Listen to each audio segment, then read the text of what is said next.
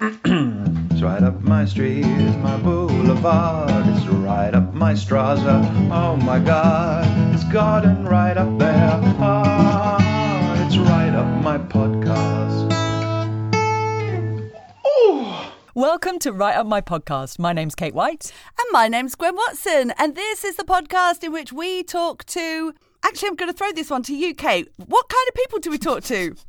We talk to very experienced and knowledgeable people about Yes? things that we don't know much about. and that make us feel good. And that makes us feel good.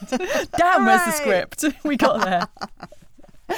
And this is episode 46, all about breath work. Hey, part one. Part one, yes, because we're doing something that we've talked about but not done before Right on My podcast.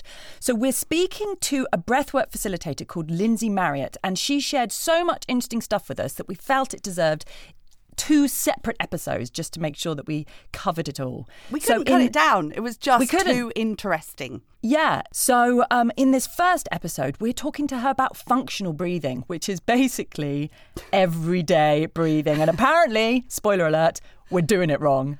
Ah, I remember you saying this on the pod ages ago. You were like, we're not even breathing right. It's like, oh, we've just got to give up in life. But actually, we don't need to give up. We can actually breathe correctly. It turns out. It's Yeah. not that hard. It's just you don't know what you don't know, basically. Exactly.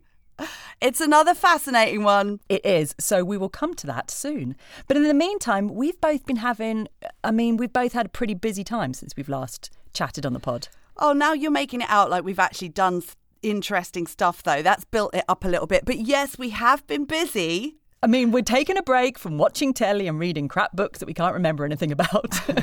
and we've actually done some stuff. Yes, what although stuff have you I, done? I will say the other day I had a small epiphany where I realised that life, life is where you kind of make your big plans. You're like, I want to write a children's book, or I want to go and the and rest of the world. yeah, right. I want to go and hike in the Andes or whatever. And then actually, what life actually is, is just recovering from hangovers and not feeling very productive and just getting the bare minimum done. yeah, You're like, thinking, all that other stuff, I'll do that tomorrow. I'll Yeah. do it tomorrow when I've had a good night's sleep. You're just scraping by. You feel like you've achieved, you feel like you deserve a medal when you've unloaded the dishwasher Yes. and put your washing away. So true. So you genuinely do. Like, I feel like I want to pat myself on the back when there's not a massive mound of washing up next to the sink. I'm like, yes, I'm Yes. nailing life. How did I We're get so good at this? Yeah. Can I go back to bed now? Yeah, I'm done. and you're like, okay, out. what what are my deadlines? I'm going to get my deadlines done. Yeah. But yeah. any other ideas I had, that massive to do list about ways to, I don't know, improve my life or build my business or any of that shit, none of it. None of it. Absolutely none of it. Well, my- Aspirational Gwen, she's got great ideas. Oh, she yeah. would be out there kicking ass. Reality Gwen, she's here Monday morning, haven't even showered or barely got dressed. You're doing yourself a disservice though, because you sent me earlier today a photo of Reality Gwen, and I might be misremembering this, but I'm pretty sure you're wearing a massive flamingo hat. That is a Gwen that's living her best life. this is true. So, um, keen eared listeners will know that I also put on events in my spare time for a local venue here in West Wales. And we've just had our third one. It's called the Burning Moon Party. Sold out five weeks in advance, can I just say? We have live music, we have uh, an acoustic stage, we have a circus stage, we have people walking about in costumes, we have amazing decor, lighting. DJs, it's a lot of fun, and the the I think the thing that maybe people enjoy the most is that each one has a different theme. Yeah. and everybody gets totally dressed up. That is fun. It's so much fun. We've had like Enchanted Woodland and Magical Wonderland, and this one was totally tropical. Y- and you have um, to say it in that accent. yeah, I don't. I don't know if I'm allowed to say it in that accent. but I'm just quoting the Lilt advert. But also, you don't know if you can say it in any other accent. No, I can't. No, it doesn't make sense in my own accent. Nobody will know what I'm talking about.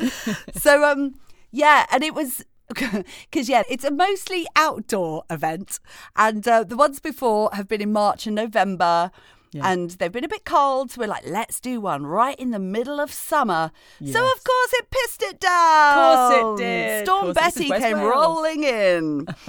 And ransacked the place, but it was yeah, it was still. I was like, "It's a tropical storm, everyone! Look what we've got!" But yeah, lot of fun, lot of dressing up. I had a lot of friends come from all over the country, from Sheffield, from London. Somebody even flew in from Copenhagen. It was so oh, fun. I've sp- I feel like I've spent as well as being hungover this weekend. I've also spent a lot of this weekend just laughing. That is so good. And do you know what? Actually, from having, you know, we some we often do record in the morning because you're very forgiving to me at needing to get this stuff done in the morning.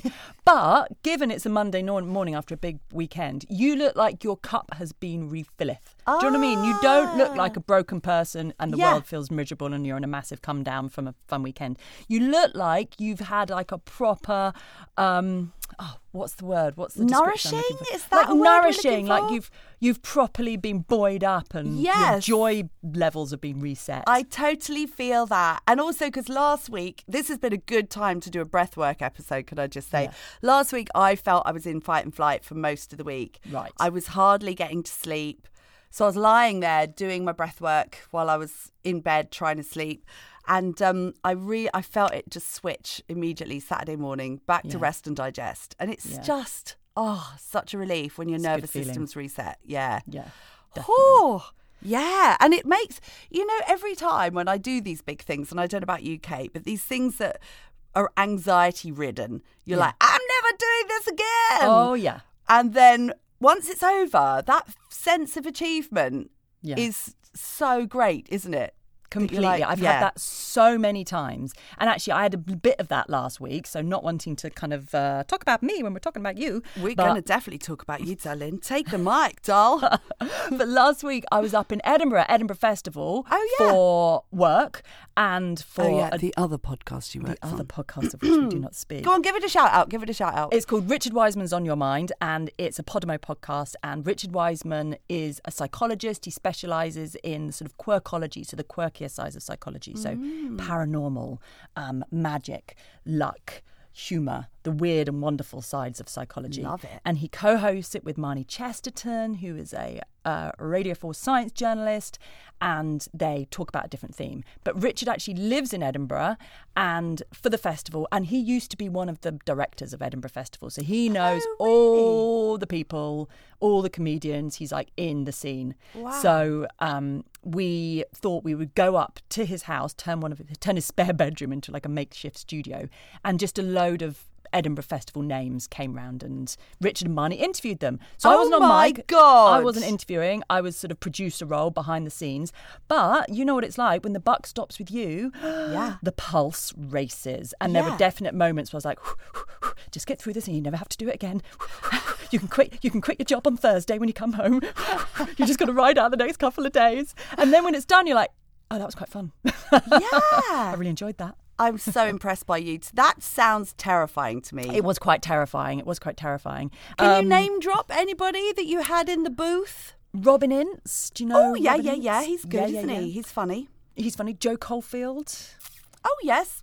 Yeah, her. Um, Pippa Evans, who is very interesting. So she, have you heard of Showstoppers the musical? Yes. She's one of the team of Showstoppers the musical. She's an improv comedian. She's written a book called Improv Your Life, which basically is taking Nice. the rules from improv and how you can use them in your everyday life and it will help you. It will make your life feel better. Love that. Basically, the basis is yes and. And exactly, yes, and the ultimate improv rule. Yeah. And the fact that you're a collaboration, you know, don't go in and um well, there's all sorts of improv. Don't block. words. Don't block, don't yeah. Yeah. Don't go in there and completely take a U-turn when everyone else is going down one road and you're like, "No, I'm going to be a king and you've all got to play along." yeah, You've right. got to kind of all collaboratively go in the same direction. I like it's really that. interesting. That's really nice. And again, a bit of play in your life. Yes. Yeah, Yeah. be playful, exactly. And the yes and is great actually because even though the thing that someone said might be batshit crazy, it might be a starting point for you to, you know, you, you'll zig and you'll zag and you'll loop around if you keep saying yes Anne, and eventually you might end up somewhere amazing Yeah. if you allow yourself to follow that. that Yeah, I like that. I think we need a bit more of that in our lives, don't we? I do. I do. yeah. And there's a co- the course that I'm doing that I've mentioned before, Jen Sincero, the badass, Yes, how to be a yes. badass course. She talks about um and this is particularly good for people who are like working from home, say for Yeah. us, and or feeling that they're a bit stuck in a rut or whatever, haven't crawled back into normal life post pandemic or whatever. She says um, it's, it's called something like the Stranger Club, and every day you talk to a stranger Ah. and you find out about them and so and you do that for like 30 days or we're supposed to be doing it throughout the you know the length of this course and so i've been doing that more and there's Yeah. a little bit of yes and in that is there isn't there like usually i would be i can't be bothered a lot of the time i cannot be bothered to talk to Yeah. a stranger i'm like yeah all right mate um you know in the vets or whatever Yeah, and this yeah. time Head it's making me go so I see you're a trainee vet. So, where are you studying then? Is, is, is it fun? but I love that. Yeah, you're mm-hmm. finding out, you're interacting. It's a way of opening your world and your mind up to different points of view and to different life stories. And That Yeah. makes total sense. And it reminds me of some of the stuff that Matt Potts said, actually. It said in our interview with him, where those little connection moments are really obviously you, there's a slightly different twist to it, the, the motivation for doing it that you're talking about. Mm. But also, you're going to get that connection with other people, those little micro connection moments. Then that feels really nice. yeah, it does. Yeah. And they always say you never know what somebody else is going through. And I think I might have spoken about that because his episode was called "Connecting People," wasn't it? Go back and Yeah. listen to that if you haven't. He's such a great, such a great guy, really inspirational. Yeah. And I think it might have been on that episode I was talking about when I went out and did free hugs for a day in an afternoon in a local Love town. that. And um, literally, some people were like, I haven't had a hug for a week or I haven't Oh. had a hug for a month. And, you know, some people, like I, when I was working in London, I was studying. So, um, in, yeah, just a few years ago, literally my, my, going to Tesco's and talking to the woman at the checkout would be my one conversation that day. And that Mm. is, that is a lot, that is the way of life for a lot of people. It is. It so, is. yeah, people like to talk. They do. It's good to connect, man. Just Definitely. don't go on, yeah. If I, Yeah, just, yeah, yeah. keep Know it to stop. Yeah, it's True. know when to walk away. I don't need your life story.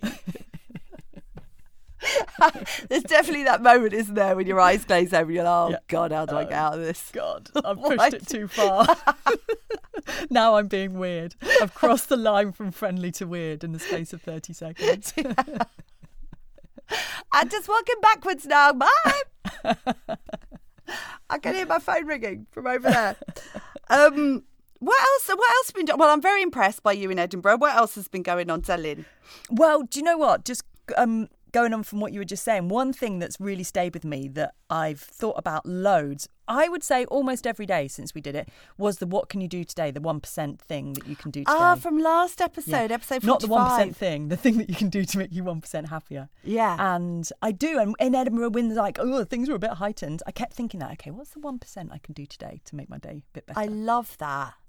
It's really stayed with me. Yeah. I yeah, I've tried to and I've stuck a little post it on my window at my desk that says 1% on, inspired by Yes. you. And also inspired by you um, in that episode. Yeah, the other day I was going to have lunch and I was going to do my usual, take it up to my desk, keep working while I'm eating. Yeah. I was like, no, girl, no. What's going to make you 1% happier? Go and sit in the garden, Yeah. get some sun on my skin, eat my lunch. Nice. So yeah, it's Yeah. nice to just do those extra. And I've been like lighting my candles in my bedroom. I love that. They, they've just been sat there for years, not being lit. Collecting And- dust. yeah, and yeah, that's a nice thing to do. Yeah. Now your bedroom's turned into this sexy boudoir. looks like a harem in there. Flames are burning. Caustic smoke when I'm trying to sleep. um, have you been watching anything or seeing anything or doing anything? I was reading, I still am yet to see Barbie and I'm still yet to see Oppenheimer, but I did read a funny story on, um, I think it was, I can't remember, it might have even been on the BBC yesterday, that was talking about, you know, there's this Barbie, Barbieheimer, where people are going to see one and then they're going to see the next one straight away because they've got these two big blockbusters. I've And heard was- of people going to see both in one go. And there was this- bonkers. Yeah, I know. Couldn't be two more different films.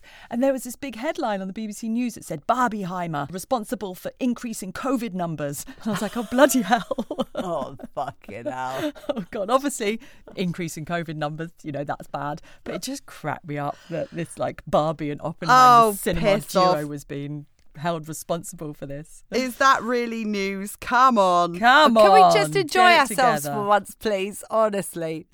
Um, is now a good time to do our review of the week, shall we? Yes. Go on then. This is from Garden Fence. Um, she says, I took Kate and Gwen on a recent four hour road trip with back to back podcasts. They and their excellent guests were the best company. I love both Kate and Gwen's humour, openness, and inquisitiveness, an ability to wonder at beautiful things, and social empathy. Oh, that's nice. really nice. They say, as a trainee psychotherapist, also full time self employed, I find much of their topics relevant professionally and personally. Ah, we love Thank that. you, Garden Fence. Yeah. we do. We really do. Keep keep those reviews coming because Yes. we really appreciate them and we will make a real effort to read them out and give you a name check. So thank you at Garden Fence. Yeah, that really makes a difference to us. Thank you.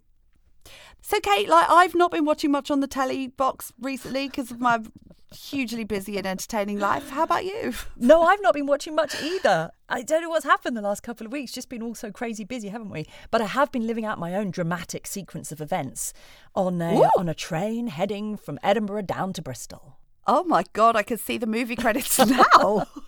Tell me more. So I had a slightly dramatic train ride on my way back from Edinburgh. The woman sat in the seat directly behind me. She was travelling with her daughter. I suddenly heard her daughter like c- calling out, like, "Are you okay? Are you okay? Are you okay?"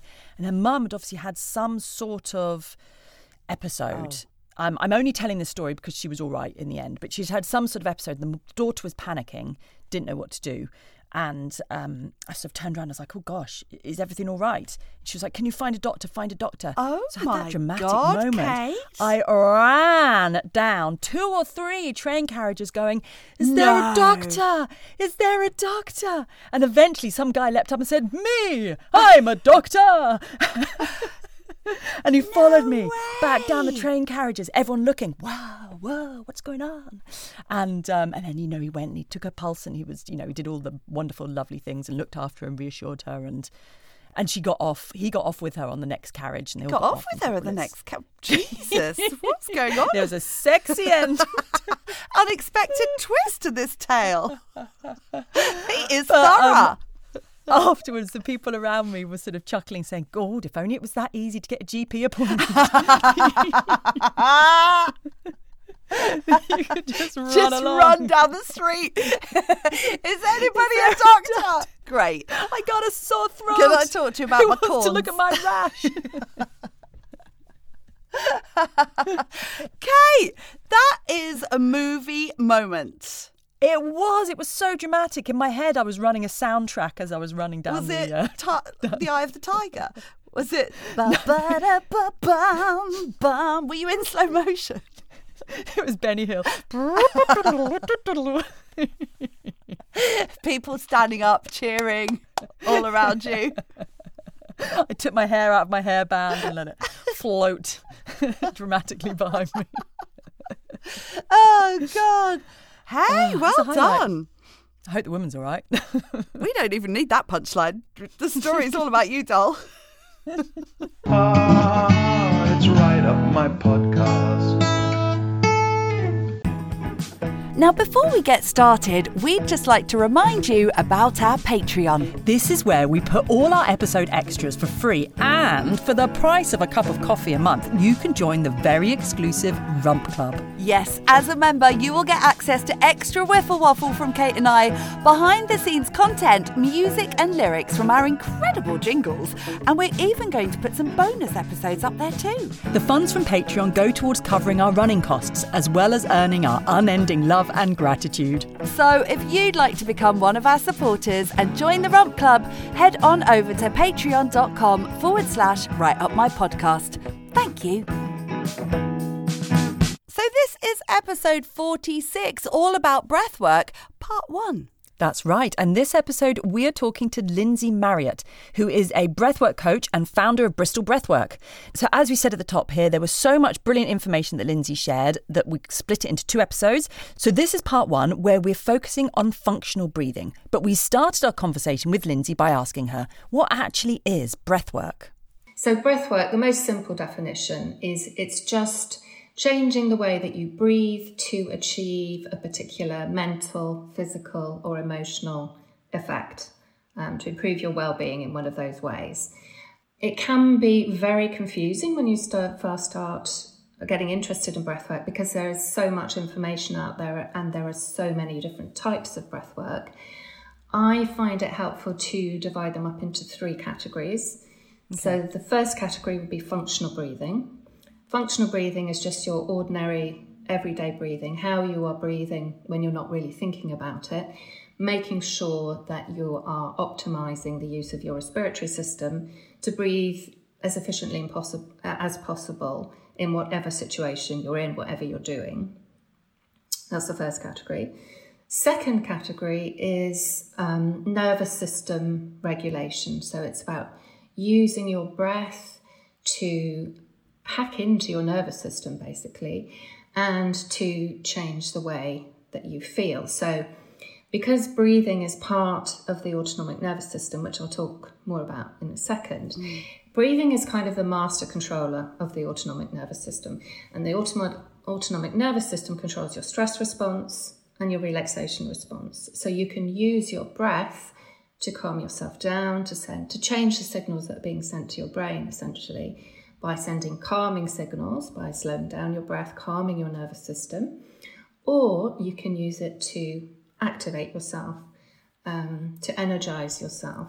Okay. So, in that category, you have things like box breathing, coherent breathing, pranayama. So, there's all these different yoga breaths that can speed you up or slow you down. So, that's the second category. Okay. And then the third category yeah. is the um, the therapeutic modalities. So that's where you're using breath as a kind of thera- a therapy tool, basically. Ah. That would include holotropic breathing, transformational breathing, rebirthing. And they are all based on the same breathing pattern, which is a conscious, connected breath.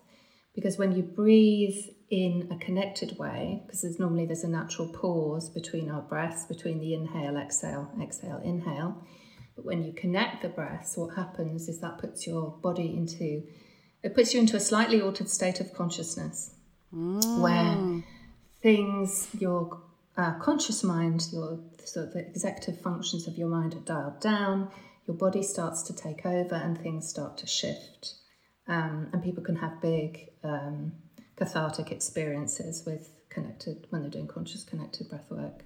OMG. Wow, so this is not simple. No, this, this is, more complicated no. than I was expecting. Yeah, this is already much bigger than I than I anticipated. Well, let's start at the top with functional breathing because I think you mentioned this, Kate, before. We've spoken we've spoken about this briefly before on the podcast. That the most basic thing that we do multiple multiple times a minute, um, we're not doing it right, are we? How can this be? no. Well, I mean, it, it is amazing when you think about it because you know food you can go without food for several weeks and still survive. You can go without water for several days and still survive, but you can only go without breathing for a matter of minutes. Mm. And we get loads of information about food, what, what we should be eating, our five a day, all the different kinds of diets.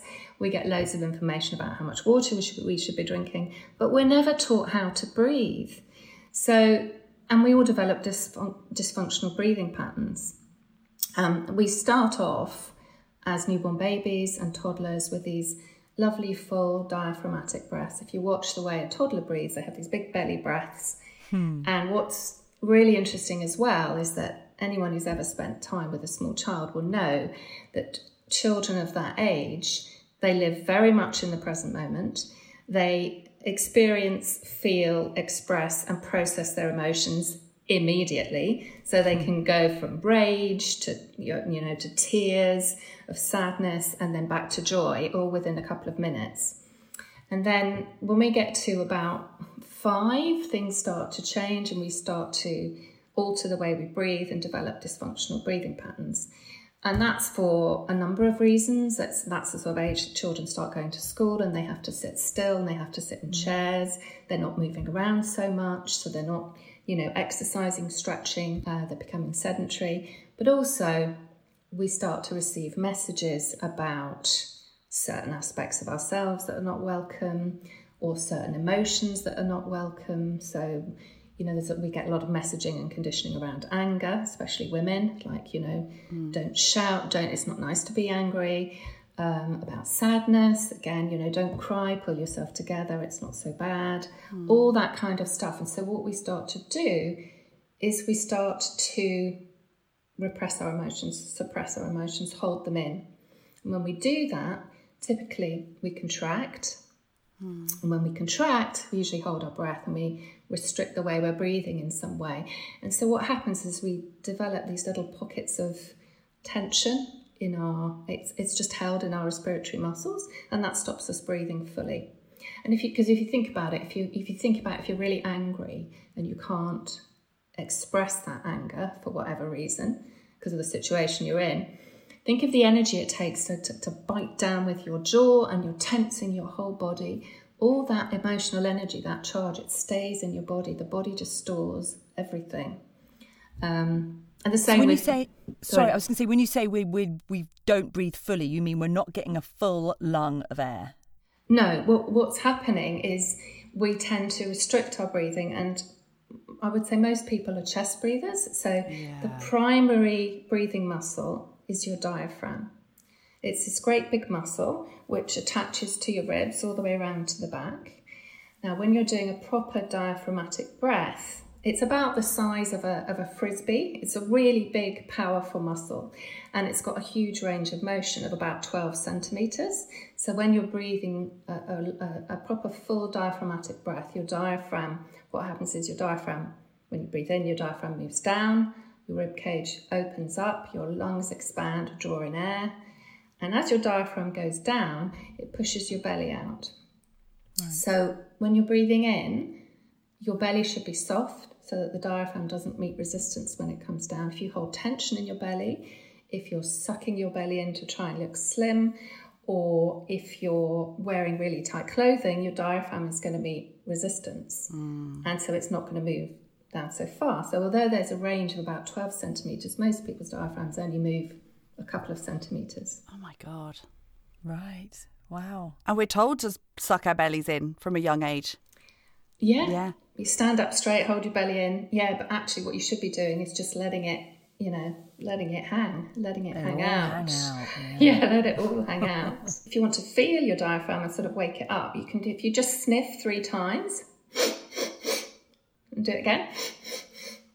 Can you feel that movement sort of in your midsection? Yeah. Mm. When you do that, that's your diaphragm. That's sort of waking okay. your diaphragm up. Yeah. Another way to, to feel your diaphragm is you just take your fingers and find the bottom of your ribs mm. and then just tuck your fingers up underneath and you'll feel something squishy there. That's your diaphragm. Oh, I've never done that before. No, no, and that's unusual. This is this is a really it's a really interesting exercise because if you if you kind of just gently explore by moving your hands. You'll get to a point probably where it feels you're like, oh, that's a bit. You can feel tension there because we hold an awful lot of emotional tension in our diaphragm. Because oh. if you think about it, you try not to feel something. What do you do? You contract, you tense, yeah. and you constrict your breath so your diaphragm doesn't move.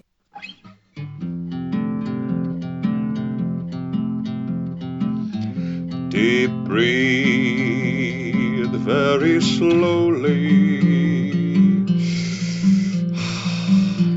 in your nose and out your mouth. Feels good, can feel kind of dreamlike. Letting your tensions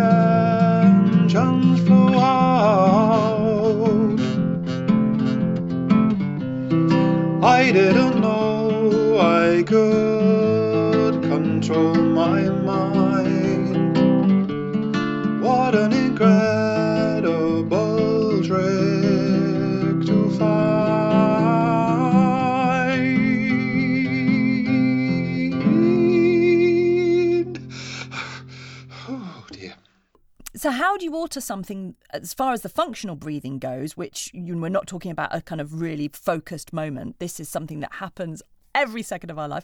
How do you alter something that's so reflexive, something that's so automatic? Mm. How do you change that? Because you're not consciously thinking about every breath, are you?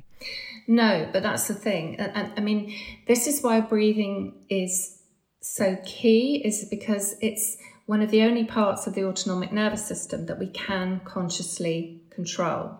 Because the autonomic nervous system includes things like your digestion, your heart rate, your blood pressure none of which we can, you know, think, right, heart speed up or digest that sandwich now, please. Yeah. Doesn't you can't you can't think control over that, but you can consciously change the way that you breathe. And when you consciously change the way you breathe, it changes the way you feel. And it has an impact on the whole of the rest of the autonomic nervous system. Mm. So conscious breathing consciously, really focusing on how you're breathing, once you start doing that, you can start making changes to it. But the, the first step in any um, breathwork journey is always breath awareness. It's just literally closing your eyes, tuning into your breath. Yeah, we can do it now if you like. So close mm-hmm. your eyes mm-hmm. and just start to notice your breath. So you're not trying to change it, you're not trying to do anything with it, you're just observing it, witnessing it.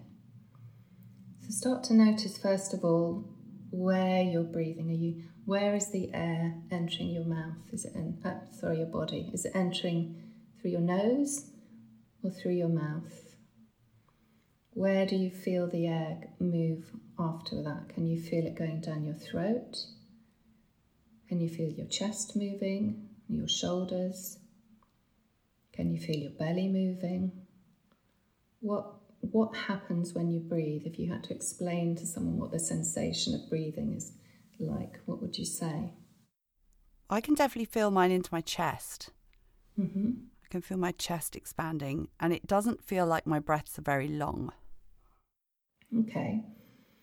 And does it feel. Interestingly, I can feel my belly going in and out. You're advanced, Kate. I've always said that about you. I've been very good at it. You're a very good breather. oh, that's going to go right to her head. Yeah. yeah. So just because if you notice what how you breathe normally, then you can start to change it. So mm. if you're breathing into your chest, Gwen, yeah. You want to start trying to use your diaphragm a little bit more because when you're breathing into your chest, you're using the secondary breathing muscles, which are in the chest and the neck and the shoulders. And those are kind of your backup muscles. So when you move into fight or flight and you're breathing really heavily, that's when you want to engage those breathing muscles, ah. not all the time. And if you're breathing there all the time, you're going to get stiff neck, you're going to get aching shoulders. Um, so you really want to focus on bringing your breath lower into your body. And the way you do that is by engaging your diaphragm. So, as I said before, when the diaphragm moves down, the belly moves out. But if you tell people to focus on an abdominal breath, in my experience, what happens is they then start using their abs to, you know, pump the stomach in and out, and it's hmm. that's not the movement at all. If you put your hands on the side of your ribs, up towards the bottom of your ribs, hmm. Okay, and then when you breathe in, focus on breathing into where your hands are, bring your breath to where your hands are. So you're relaxing your shoulders, oh, yeah, relaxing okay. your face. Yeah, just let your shoulders drop. You don't want to, you don't need your shoulders to breathe. Breathe into your hands and you'll feel a gentle expansion of your ribs because your ribs move out. Breathing is a horizontal movement, it's not a vertical movement. It's not sort of shoulders moving up and down, it's your rib cage gently moving out when you inhale and then moving back in again as you exhale. And as you breathe in, make sure your belly is soft and you should feel your belly starting to expand as well as you breathe in. You feel that? If you can't feel it, um, you can le- if you lean forward more, then you'll have gravity. You can lean right forward and breathe into your hands. Anyone finding difficulty feeling their belly moving, and then you'll have gravity helping in you just to get that feeling of your belly moving softly. Mm. So, again, lots of people hold a lot of tension in their belly, so they find it really hard to relax their stomach muscles. And again, what that does is it inhibits the range of movement of the diaphragm and pushes your breath further up into your chest. Mm. And if you're breathing into your chest, your breath is necessarily going to be faster and shallower. And a fast, shallow breathing pattern is the breathing pattern of the fight or flight stress right. response. Yeah, okay. So what happens, and that's a that's a two-way thing. So when you're in fight or flight, your breathing speeds up and you're breathing using these auxiliary muscles in your chest and your shoulders. But that also sends a signal to your brain that there is a threat. So your brain starts sending messages back like, hey, there's a threat, breathe faster, your heart rate speeds up. And what happens typically with people who suffer from anxiety or panic disorder is that they then get stuck in that breathing pattern. And so they're breathing fast and shallow, which is telling their brain that there's a threat, mm. and, the, and, and, it keeps them in the stress response. Okay, so you get this sort of feedback loop going around. Exactly, it's exactly it's a feedback loop, um, and the way to interrupt that is to slow down your breath. That's really the easiest way to calm yourself down is to slow down your breath because when you slow down your breath, you send calming signals to your brain. Because mm. the messages are going all the time between your brain and your body. But m- what most people don't realize is that about 80% of the messages are coming up from the body and they're coming via the breath. Oh. So if you are in your stress response and you're yeah. like this, if you just really slow down your breath, calm down your breath, that tells your brain that you're safe. And likewise, if mm. you're breathing really calmly and you start to hyperventilate, you'll find that your heart rate's going to speed up. You're going to start feeling jittery because you're going to get stress hormones discharged because you're activating your stress response. Really interesting quote on your website that says, Mind controls the body, but the breath controls the mind. I love that quote. It's my favourite quote. And that's exactly how it does it. So we think that the mind is in control of everything, but actually, the breath can control the mind because by using your breath, you can change the signals that are being sent to your brain. And that's how empowering is that? Because you're breathing anyway, it's free. Mm. You're taking it everywhere with you. you know, you don't need anybody else. You just need to consciously breathe in a different way uh, for a short period of time, and you can do amazing things. So, to, to put this into language that we have spoken about that or has been spoken about many times on the podcast, which uh, which has taken Kate and I roughly forty episodes to really grasp. Um, we can we can move we can move from our sympathetic nervous system, so that's our fight or flight, into our parasympathetic, into our rest and digest just through breath.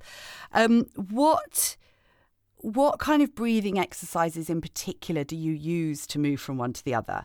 And sec- part B of my question, um, does it matter what we're breathing in and out of? It, it, we always hear in through the nose, don't we? Is it in through the nose, out through the ah, mouth? Does it matter if you're out through the nose? Point. Yeah, well, I'll answer the second part of your question first because that's really functional breathing is about breathing light so, not taking, not heavy breathing, not sort of panting type, noisy breathing. It's breathing quietly, breathing softly. It's breathing slowly. Mm. So, most of us are over breathing. Most of us are breathing between about 12 and 20 breaths a minute. Now, when you're breathing at 20 breaths a minute, you're processing 50% of the air that you inhale. When you breathe at 12 breaths a minute, it's about 70 to 75% of the air. If you can slow down your breath to six breaths a minute, you process 85% of the air that you're breathing in. Ooh. Wow, six breaths a minute. That's really slow. Yeah. Uh, yeah. It's it's basically five seconds in right. and five seconds out. Right. And that that is all you need to breathe. When you're at rest, that's you, you can breathe at six breaths a minute and you're going to be breathing way more efficiently because you're getting more oxygen into your system for less effort. So with breathing, less is more. It's like imagine if you're rowing a boat and you're doing lots of short, sharp strokes, it's jittery. You're not going to move very fast. If you do long, powerful strokes, like long, slow breaths, you're going to move more quickly. You're going to get, it's just much more efficient. It's just a much more efficient way of breathing. Mm. I'm sorry, but I, I, haven't really answered your question. So that's it. It's breathing light and slow, and yeah. then breathing deep. So breathing deep is bringing the breath deeper into your body using your diaphragm. And then the other principle of functional breathing is breathe through your nose. Okay. Because when you breathe through your nose, we all have these little nose hairs. When you breathe in through your nose, the nose hairs they filter out pollen, pollutants, dirt, dust. Um, I remember I used to work in London and I used to travel on the Northern Line, which is like the oldest and Oh. dirtiest tube line. And if I blew my nose in the evening, the tissue would be black. Black Now, bogies. I remember that from the yeah old Horrible. days in London. Yeah. Yeah. Well, so imagine that's being filtered out by your nose. Imagine if you're breathing that through your mouth, that's just going straight into your lungs. Oh, Very good point. Yes. Automatic monkey sailing through ice cream. Grand piano horses galloping down downstream.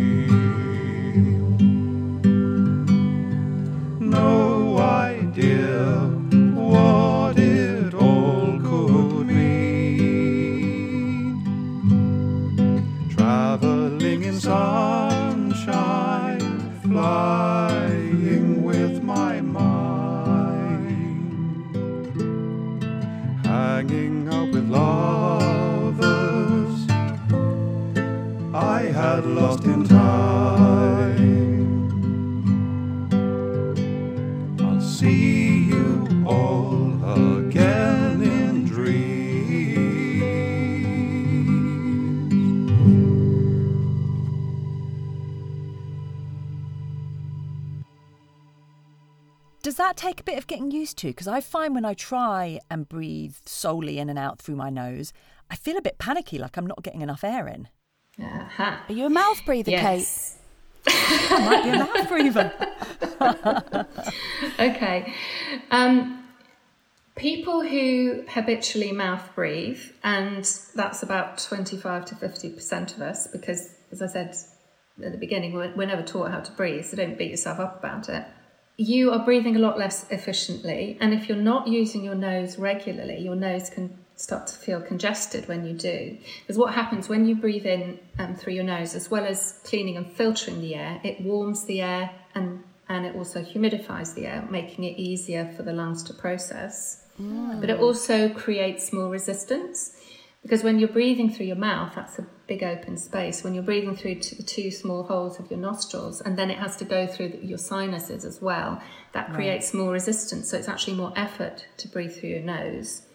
But the benefit of that is that you're breathing in with more force, so the air is going to go lower in your lungs and more of it's going to get processed. So it's just a question of practice. Lots of people say, Oh, I can't breathe through my nose because it's always congested or I've got deviated septum. Patrick McKeown, who I trained with, said, If as an adult you can breathe through your nose for 60 seconds, you can breathe through your nose for life. It's just a question of getting used to it.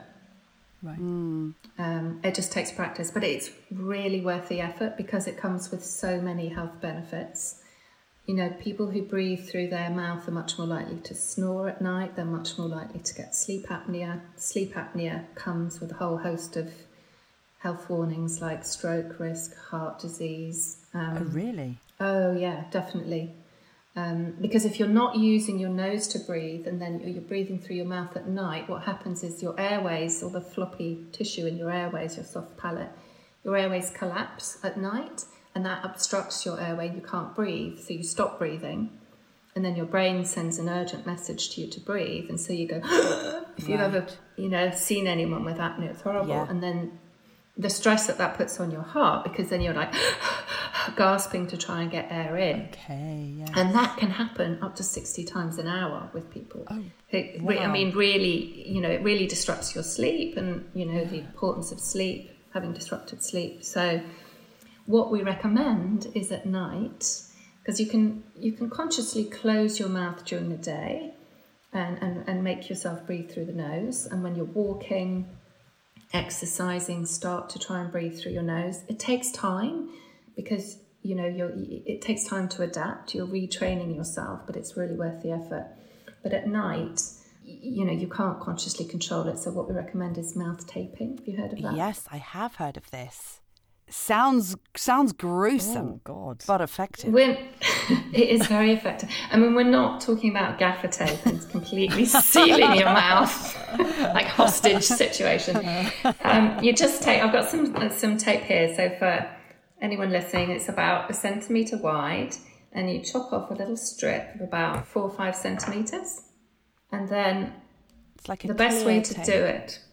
It's just it's micropore tape. It's 3M micropore tape, Uh-huh. and then you just using your fingers just remove some of the stickiness so that when you Oh, okay. when you take it off, it's not it doesn't hurt. Yeah. And then you just stick it across the middle of your mouth vertically, a vertical strip, Oh yeah. like okay. a little Okay. tiny moustache. Okay, so the whole mouth is not being taped up. It's just a sort of No. little. And I can still just about speak. Yeah. Um, and I could still, if I really wanted to, open my mouth. Yeah. But what it does is it creates resistance. So that it just reminds your brain, oh no, keep the mouth closed. Honestly, this can be transformative because people who mouth breathe at, at night, they tend to wake up in the morning with a really dry mouth. They're really thirsty. Their heads are fuzzy and you don't feel well rested. Yeah. Um, but if you can try the mouth taping, some people don't like the idea of it, but as you can see, if you've just got a tiny little strip across the middle of your mouth, Yeah. it's not going to make you feel claustrophobic because you can still speak. Mm. That's a lot less intrusive than I was expecting. I, Yeah. yeah. I had visions, like you said, of the sort of the gaffer tape, and you know, you're Yeah. you're desperately trying to get someone's attention when you need some help. yeah. Okay. It's just Yeah. going down like the the middle from your middle of your nose, Down isn't it? And then From the middle of your nose, Yeah. yeah, just down to your chin. So Yeah, it's just just covering your strip. mouth, a little strip. And and you'll notice when you try and open your mouth, it just it just creates resistance. If you really force your mouth open, it the, the, the tape will fly off. Yeah. and probably the first few t- few nights that you try it, you'll wake up with a thing stuck here, or in your hair, or on the pillow. Um, it, it can take a couple of weeks to get used to it, but the first, if you're a habitual mouth breather, the first time you sleep through the night with your mouth closed, you will feel the difference in the morning because your head will be clear, Wow. your mouth will be moist, and uh, you'll just feel way way better. So presumably then snorers are mouth breathers then. Generally, yes. Generally, people who snore, they snore through their mouth. Mm. And, and, you know, mouth taping instantly solves that because if your mouth is closed, you can't snore through your mouth. Yeah. Some people snore through their nose, but if you retrain yourself to breathe more slowly, to breathe more deeply using the diaphragm, and that gradually becomes your default breathing pattern, then people who snore through their nose tend to be heavy breathers. But if you're drawing the breath in slowly and letting it out gently, you can't snore. It's really hard. So if you're taking a really long, slow breath through your nose, it's really hard to make any sound. Yeah, right. Um, another big advantage of breathing through your nose is that when we breathe through the nose, nitric oxide is this gas which is produced in the nasal cavities, in the sinuses behind. And nitric oxide has antifungal, antiviral, and antibacterial properties. It's also a bronchodilator, so it expands your airways, and it's a vasodilator, so it, it, it widens, dilates the blood vessels, so it improves, it opens up your airways, which makes it easier to breathe. It also um, makes the blood flow through your lungs more efficient.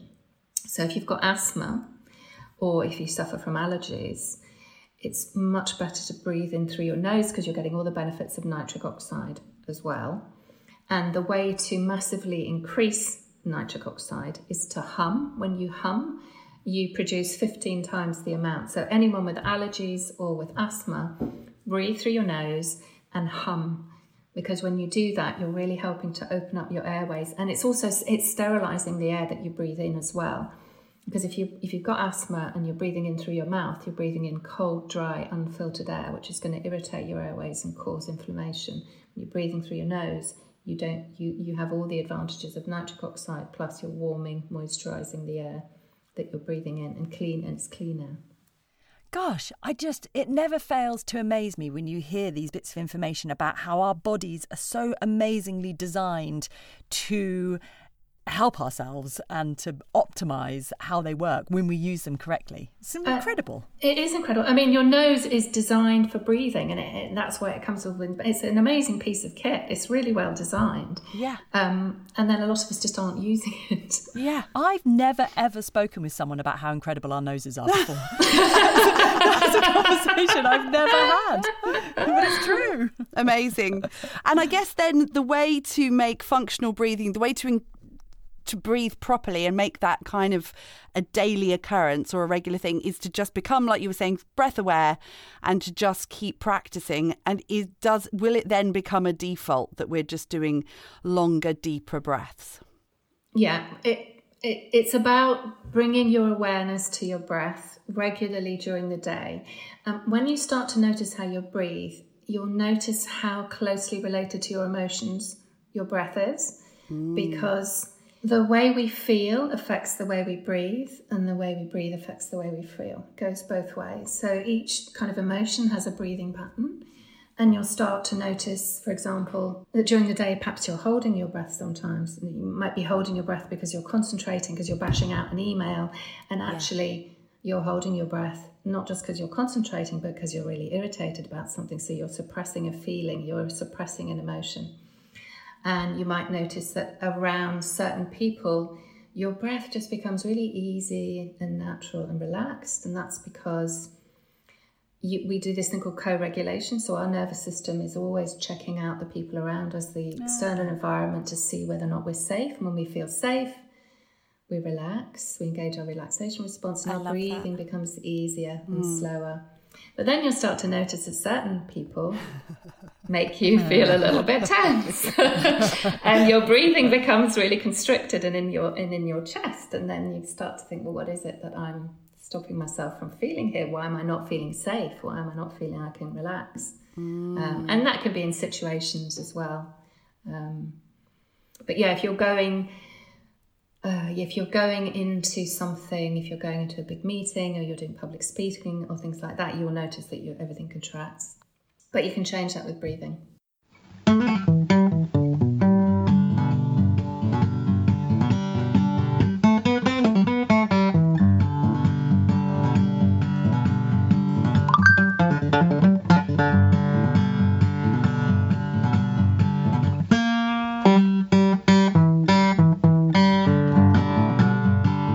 You so much to Lyndsey, and you can find out more about her work, which she does both online and in person, at bristolbreathwork.com. And she's also running some workshops in Bristol in October, and I've put the links to those in the show notes. So head over there if you want to find out more. I mean, I've said it before, I'll say it again. For the Right Up My Podcast drinking game, get your shot ready. This episode is a life changer, Kate. Well, who knew that there was so much to it? I know. Something that's so part of our every waking and sleeping part of our lives. Yeah. Who knew that there was so much to it? and so much that we could potentially potentially be getting wrong. I know. I know. Revelation. Just when we think we're nailing life. So, how did you find doing those breathing exercises with her? How did you find that? Because you said in the moment that actually you felt like you were breathing quite in your chest, and that at that point you weren't really breathing down into your belly. Yes. And actually, this morning, while I was lying in bed with uh, the lovely man, who he's basically inspired this episode because he's he read James Nestor's book Breath and has been basically for our entire relationship telling me about it nearly every other day. Yes, and actually, and a friend of mine, um, we talk about this more in the second part, don't we? But a friend bought it for me as well, and I haven't read it yet. And we did try to get James Nestor for this episode. We did. no Turns response from there. He's a little bit busy.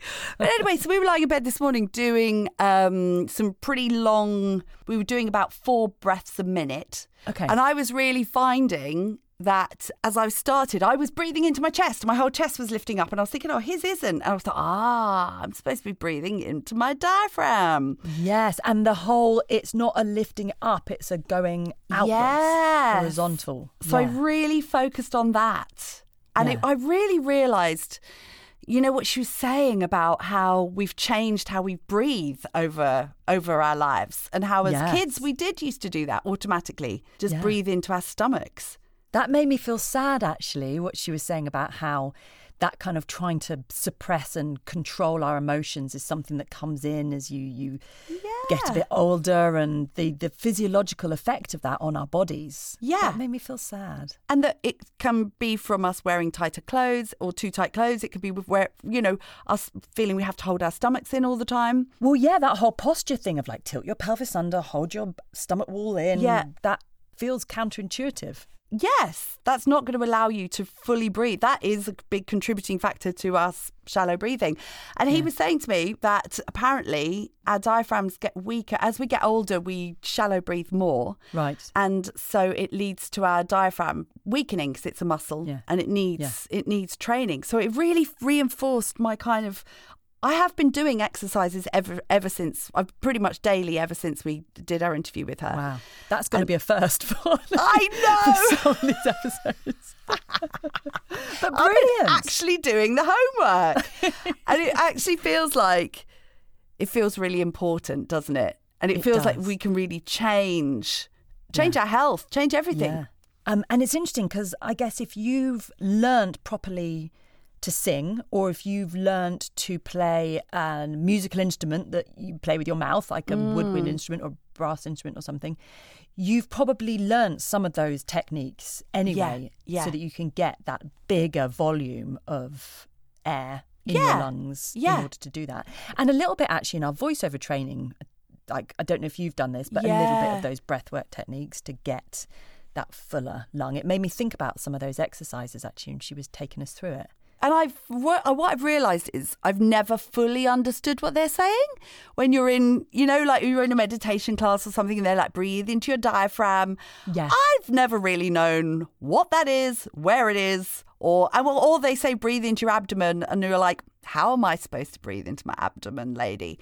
And um, and so yeah, it's been good to actually physically do it and go, oh yeah, I can really feel it. And I'm getting far more breath in. That's exactly it, isn't it? It's not just knowing to do it, it's understanding why you do it, which was so brilliant Yeah. to hear her explain that. Yeah. Um, I wondered after the interv- interview, and we did talk about this, whether I was a mouth breather or not.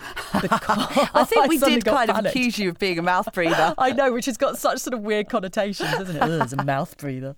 and I was, I was going to do the mouth taping, but then I thought I'll give myself a couple of days to really think about it because every now and then I might have a little snore. I know, sexy, right? I, do you know what? Apparently, I do too. I've Right. found Yeah. out, I, Yeah. which I deny, but okay. yeah. And so I was reassured, though, to hear from her that you can snore even if you do sleep with your mouth shut. Because after a couple of days, I was like, no, you know what? I don't breathe through my mouth. I do breathe through my nose. So I think if I keep practicing these breathing exercises and it becomes more automatic, then maybe the snoring will stop, which would be good. It is all fascinating. So, will you, do you reckon you'll carry on this? These breathwork exercises? Yes, definitely, because I just really feel that there's so many long term benefits. Yeah. Physically, mentally, a lot of those we'll be talking about in part two. No spoilers, but um, it can really, yeah, for your nervous system, it can have brilliant impacts. We'll be talking about that in the next episode. It becomes quite meditative, and it's in those moments where I notice that I'm kind of shallow breathing, and I'm like, right, let's slow it down.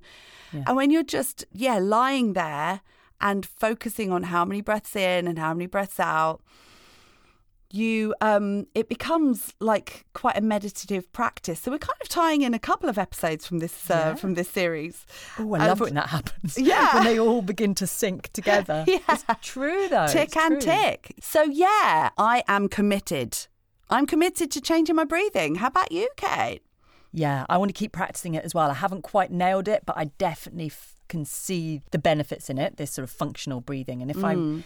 can just make that my resting state of breath when I am at rest, obviously, you know, if Yeah. I'm running for a bus, it's different, right?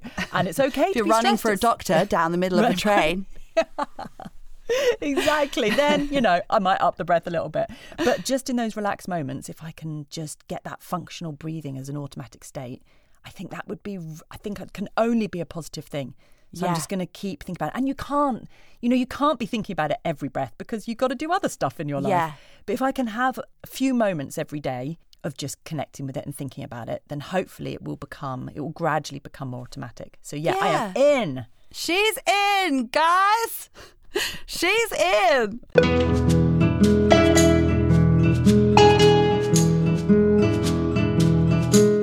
Thank you so much for listening to Right Up My podcast. And we would love to hear from you on whether you've been trying any of these exercises that Lyndsey talked us through or if you've got any ideas for future episodes. So get in touch with us either on Instagram and Twitter at Right Up My, or you can email us at rightupmypodcast at gmail.com.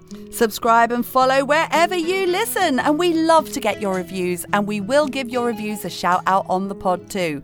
And please share with your friends because we think they would like to listen too. And why not head on over to our Patreon page, where for the price of a mere cup of coffee a month, you can become an exclusive member of the Rump Club, where you'll get access to extra wiffle waffle and all sorts of odds and sods of content. We would love you to come and join us down there. Head to patreon.com slash right up my podcast. And as always, a huge thank you to our brilliant team. That is Sam Seager, who has been editing the interviews for us, Andy G, who does our spectacular music, and Erica Frances George, who creates our artwork. Thank you, you wonderful people. And we'll be back in a couple of weeks with part two of our Breathwork special. But in the meantime, keep trying things to make you feel good. Bye bye. Tell me, did you like the podcast, Brian? No! Oh. If, unlike Brian, you thought our podcast was really great, then don't hold back. Like, subscribe, and tell your mate. But if, like Brian, you thought our podcast wasn't fun, then just keep quiet. Don't feel the need to tell anyone. We'd love to hear from you if you've got some thoughts to share. Such rich and lovely views that all should be aware of. But I hope you liked our podcast and you thought it was really great. And if you did, like, subscribe, and tell your mate. Cause we don't need grumpy pants bringing everybody down. No, we don't need negative Nellies making people frown. No. So I hope you liked our podcast and you thought it was really great. And if you did, like, subscribe, and tell your mate.